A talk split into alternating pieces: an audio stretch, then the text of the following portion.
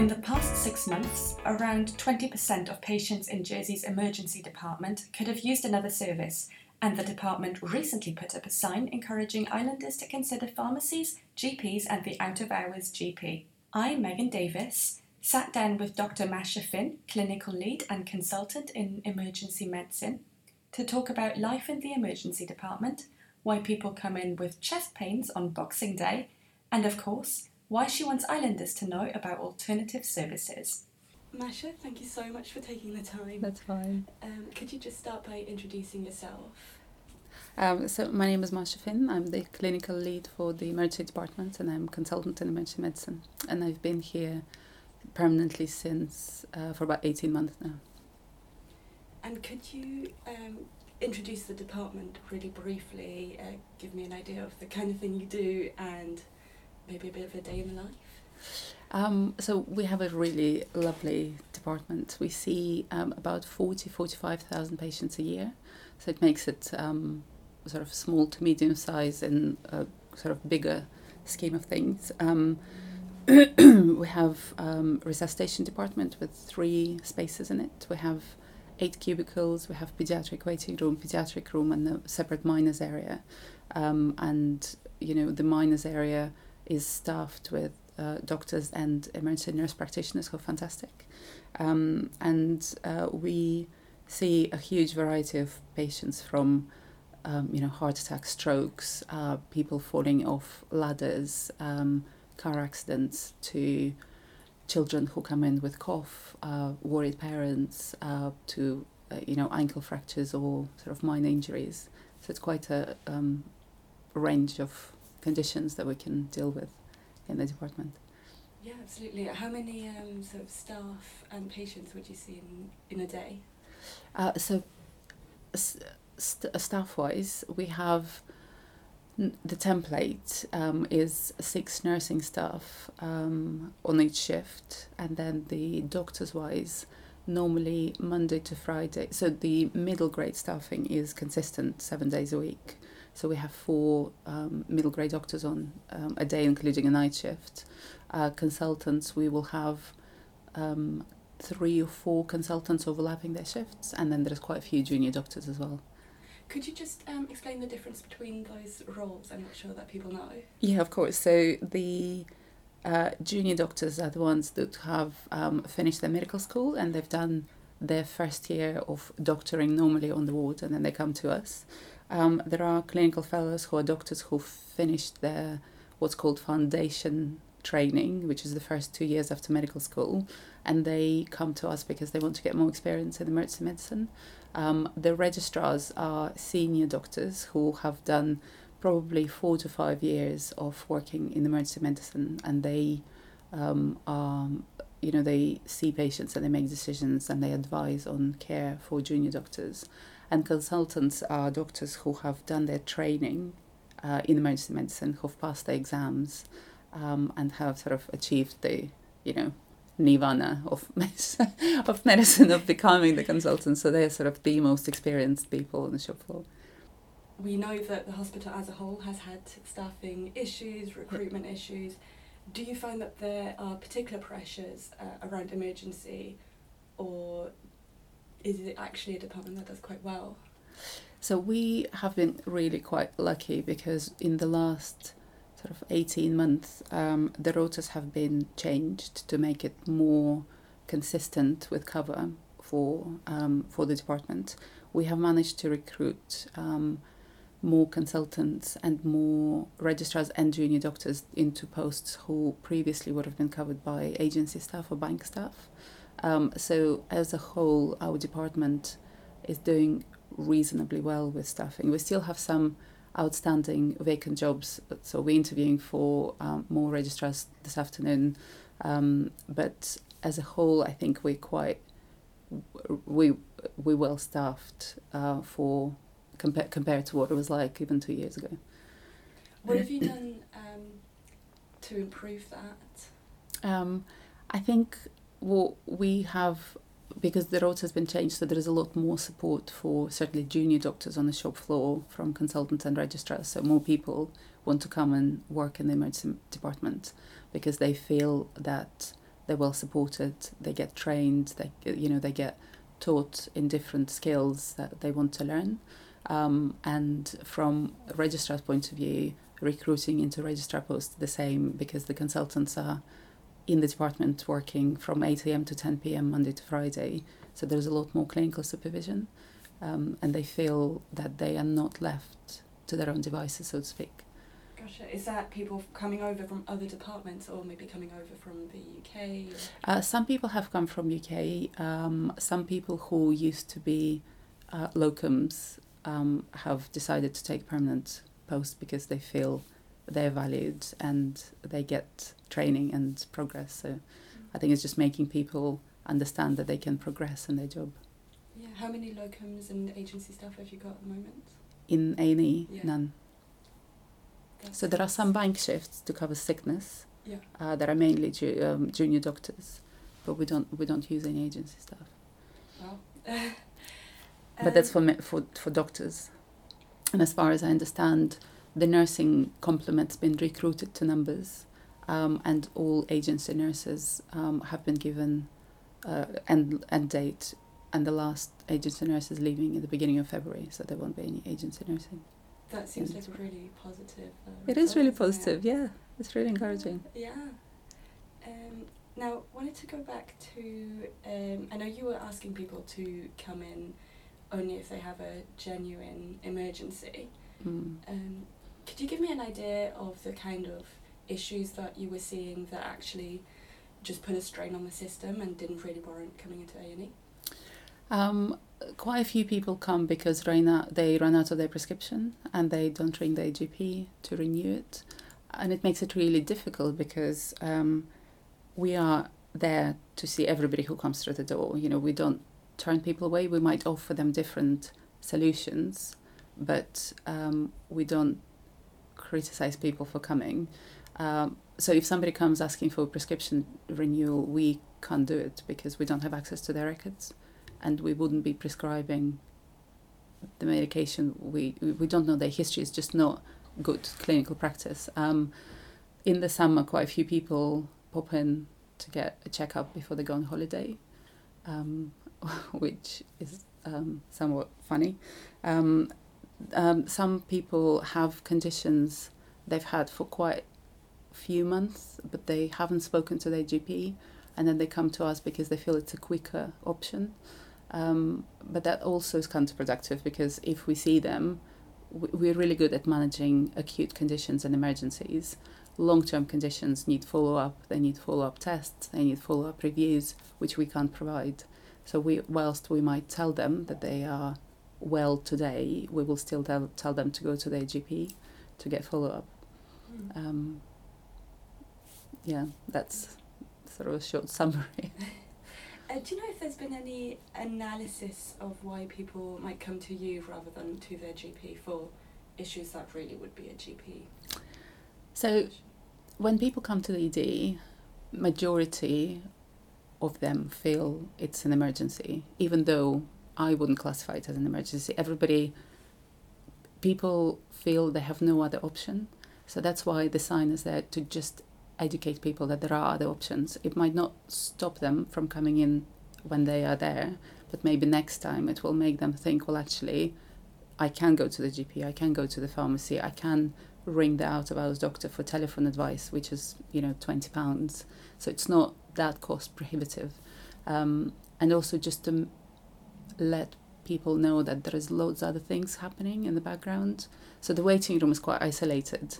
People don't see the ambulances coming in. They don't know that somebody's collapsed. They don't know what's going on in the major part of the department. So they get frustrated. They're not being seen quickly, but they don't have the perspective of what else is going on how do you handle the triage aspect of that? How do you get through people? Uh, so there is anybody who comes to A&E gets triaged um, by an experienced nurse, and there is a set criteria that we use, which are used around the world. It's called Manchester Triage, which highlights people who are not well, uh, which highlights people who might have abnormal blood pressure or pulse, um, and they're put into categories. So P1 is immediate response needed. So they are normally the, pa- the patients who come in with blue light ambulances uh, because they're really unwell.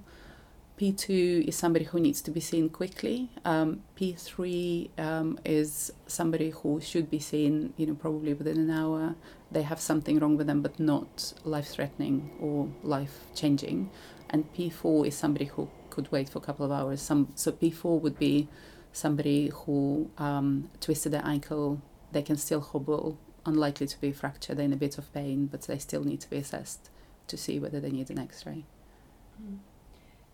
And final question on this uh, sort of what's a genuine emergency uh, thing. How do you handle asking people to be sensible and not scaring them off coming to uh, the emergency department? So, like I said, we don't we don't turn people away. We might. Um, so you know, um, one of the examples, somebody came in with an earache, I think last week, and the triage nurse rang the GP, who said they can see them at I don't know two o'clock, and it was ten o'clock in the morning. The patient said they don't want to go; they want to be seen in the ED. So they stayed and they waited for some time. So we offer people options, but we don't turn them away. We don't. We never say we will not see you. We we, we are there. We open twenty four seven. We're there to see essentially anybody who comes through the door. I think we're trying to educate people that if you are not a priority, you will be waiting for quite a long time and it might be better if you find an alternative option because that would be quicker. But if you want to wait you know that that's fine. It just will be some time. Can i find out also what's the current uh, sort of average waiting time uh, what's the upper and lower end of the scale? So you're talking about patients in the waiting room yes. or patients so in the waiting room um, it uh, it all depends on whether it's a busy day, it's an afternoon. Um, some people get in within 10 minutes. Um, some people might wait for maybe two, three hours to be seen. Um, I think that's probably the longest. If, if anybody is waiting for more than four hours, it's an exceptional circumstance, and we might have had a major um, sort of, you know, presentation in majors, you know, a couple of ambulances at the same time, and everybody's been um, sort of rerouted to look after those patients. But I, I think probably on average, I mean, I don't actually have numbers, definitive numbers, but I would say one to two hours waiting is probably the average. Hmm. Yeah. Um, and how do you quantify what does good look like in that aspect? Uh, and are you hitting that target? Well, so the targets are for P4 patients, they need to be seen within four hours. And I'm pretty certain majority would get seen within four hours. I, I think we just need to realize that even somebody who is in the waiting room who's been triaged as can wait, sometimes things change. And if they develop new symptoms or if they become unwell, they will get seen before somebody who's been waiting longer. So if anything changes, those patients will be prioritized. So that extends the waiting time for somebody else who might not need to be there in the first place. That makes sense, yeah. Uh, coming up to Christmas and New Year's as well, is that a particularly busy time for you and how do you prepare for that? So it, it gets before just before Christmas gets really busy because schools are shut, loads of ice skating, loads of falls, loads of sporting activities. Um, so there is quite a lot of injuries, but equally with winter there is big rise in respiratory illnesses in kids and adults. Um, and elderly patients might find those respiratory illnesses really overwhelming because they already the immune system might be weakened. So admissions with you know pneumonias and um, other respiratory infections are on the, on the up. Um, Christmas Day normally is quite a good day to work because staff are happy. Even patients who come in are reasonably happy uh, decorations out. You know, there's lots of food. Um, but the box, Boxing Day then becomes another really busy day because GP practices are shut. Um, people have eaten too much at Christmas, and then there's, you know, anyway, um, people sometimes come in to get checked up for things they might have left unchecked for a couple of weeks because they wanted to get to Christmas. They wanted to get through the Christmas dinner and the presents. Um, Yeah. What kind of thing would that be? You know, ironically, some people have chest pains that they've left because they kind of they dismiss their symptoms and then at Christmas they have a chat to their family and their family say, well, that was really silly. So then they come in, um, you know, headaches, just different different things. Quite, it's um, well published phenomenon, um, especially in countries that are quite religious. Um, so I worked in Ireland before, and in Ireland there is a, a lot of patients try to get to Christmas, uh, and they have sort of Christmas with their families, and then they deteriorate because that was their sort of end goal. Um, so anything, you know, um, Boxing Day is quite busy. So it actually makes more sense to miss Christmas at home. Come here, work. Well, Christmas it's not. Day. It's not. It's it's not about me. It's just if if anybody doesn't feel well, we're here. We Mm. it doesn't matter that it's Christmas. We're still open. We're still staffed. We're here to look after anybody who feels they're not well and they need seeing, but um, just ironically, that does not happen. um, I wanted to ask about. Uh, there have been issues previously with people coming into the emergency department with uh, mental health concerns. Is that still an issue, um, and how are you handling that?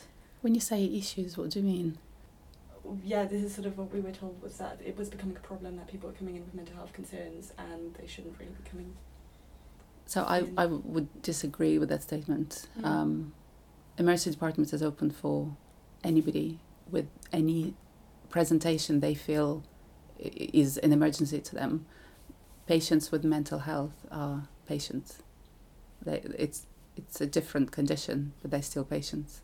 So if somebody um, is at a crisis point, they absolutely should come into us. Um, I think my the uh, pa- peop staff find mental health patients more challenging because of different behaviors that might come with uh, mental health illness. But we have a really good mental health liaison team support.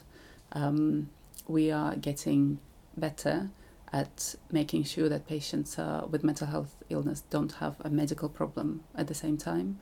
Um, so I don't see. I, I, I would disagree that we have a problem with patients with mental health illness. I think that would be really good to hear. Mm. uh, actually. Is there anything you wanted to add? Anything that you want people to know? Just uh, we are genuinely open 24 7. We have experienced staff on, and if somebody feels they are not well and they, to them, it's an emergency, of course, come to us. But the sign is there. I just want to reassure people the sign is there to give people options, to make people think of what other services they might access. And I don't, um, I just don't want people to feel frustrated or upset that they're waiting for longer. If they're waiting, it means they are well. Because if we bring them straight from triage into majors, that's something to worry about rather than sitting in the waiting room. Yeah. Uh, just talk people through those alternative options. Well, so um, people can go to the pharmacy to ask for advice and any treatment. Pharmacists are trained in giving um, sort of advice in minor conditions. Is that any pharmacy? Any pharmacy. Um, their, their own GP is a really useful resource, even if they want telephone advice. Um, and i if the GP feels that they can wait until tomorrow for an appointment, that's probably okay as well. Um, out of hours GP, I appreciate there is a cost attached to it, but the telephone advice that out of hours GP provides is twenty pounds. Um, quite a lot of people ring emergency department for telephone advice, which we cannot provide. We are not trained nor insured to provide telephone advice. GPs are, so that's another thing that people find frustrating because they ring, they wait for hours, not hours, but they wait for ages for somebody to answer the phone, and then all we can tell them is we are unable to give you telephone advice, and that makes people cross. So um, pharmacy, their own GP or out of hours GP is the way to go. When people ring in for advice, do you just send them to either come in in person or ring their GP or So we, options? we tell them we cannot, it's sort of a standard phrase that now everybody's using. We can't give telephone advice, unfortunately. If you feel um, you are unwell, come to us. If not, you can speak to your GP. Gotcha. Um, and what's your priority? What are you sort of thinking about, worrying about at the moment? Me personally, Yeah. about my children and their Christmas present. well, Oh, that that's all. thank, thank you so much. No problem. I hope you have speak lovely to me. Christmas. You too. Have a lovely Christmas. Okay. Thank you for listening to the Bailiwick Express podcasts. If you liked what you heard, please do follow us and keep up with the latest news on bailiwickexpress.com or by reading our sister publication, the JEP.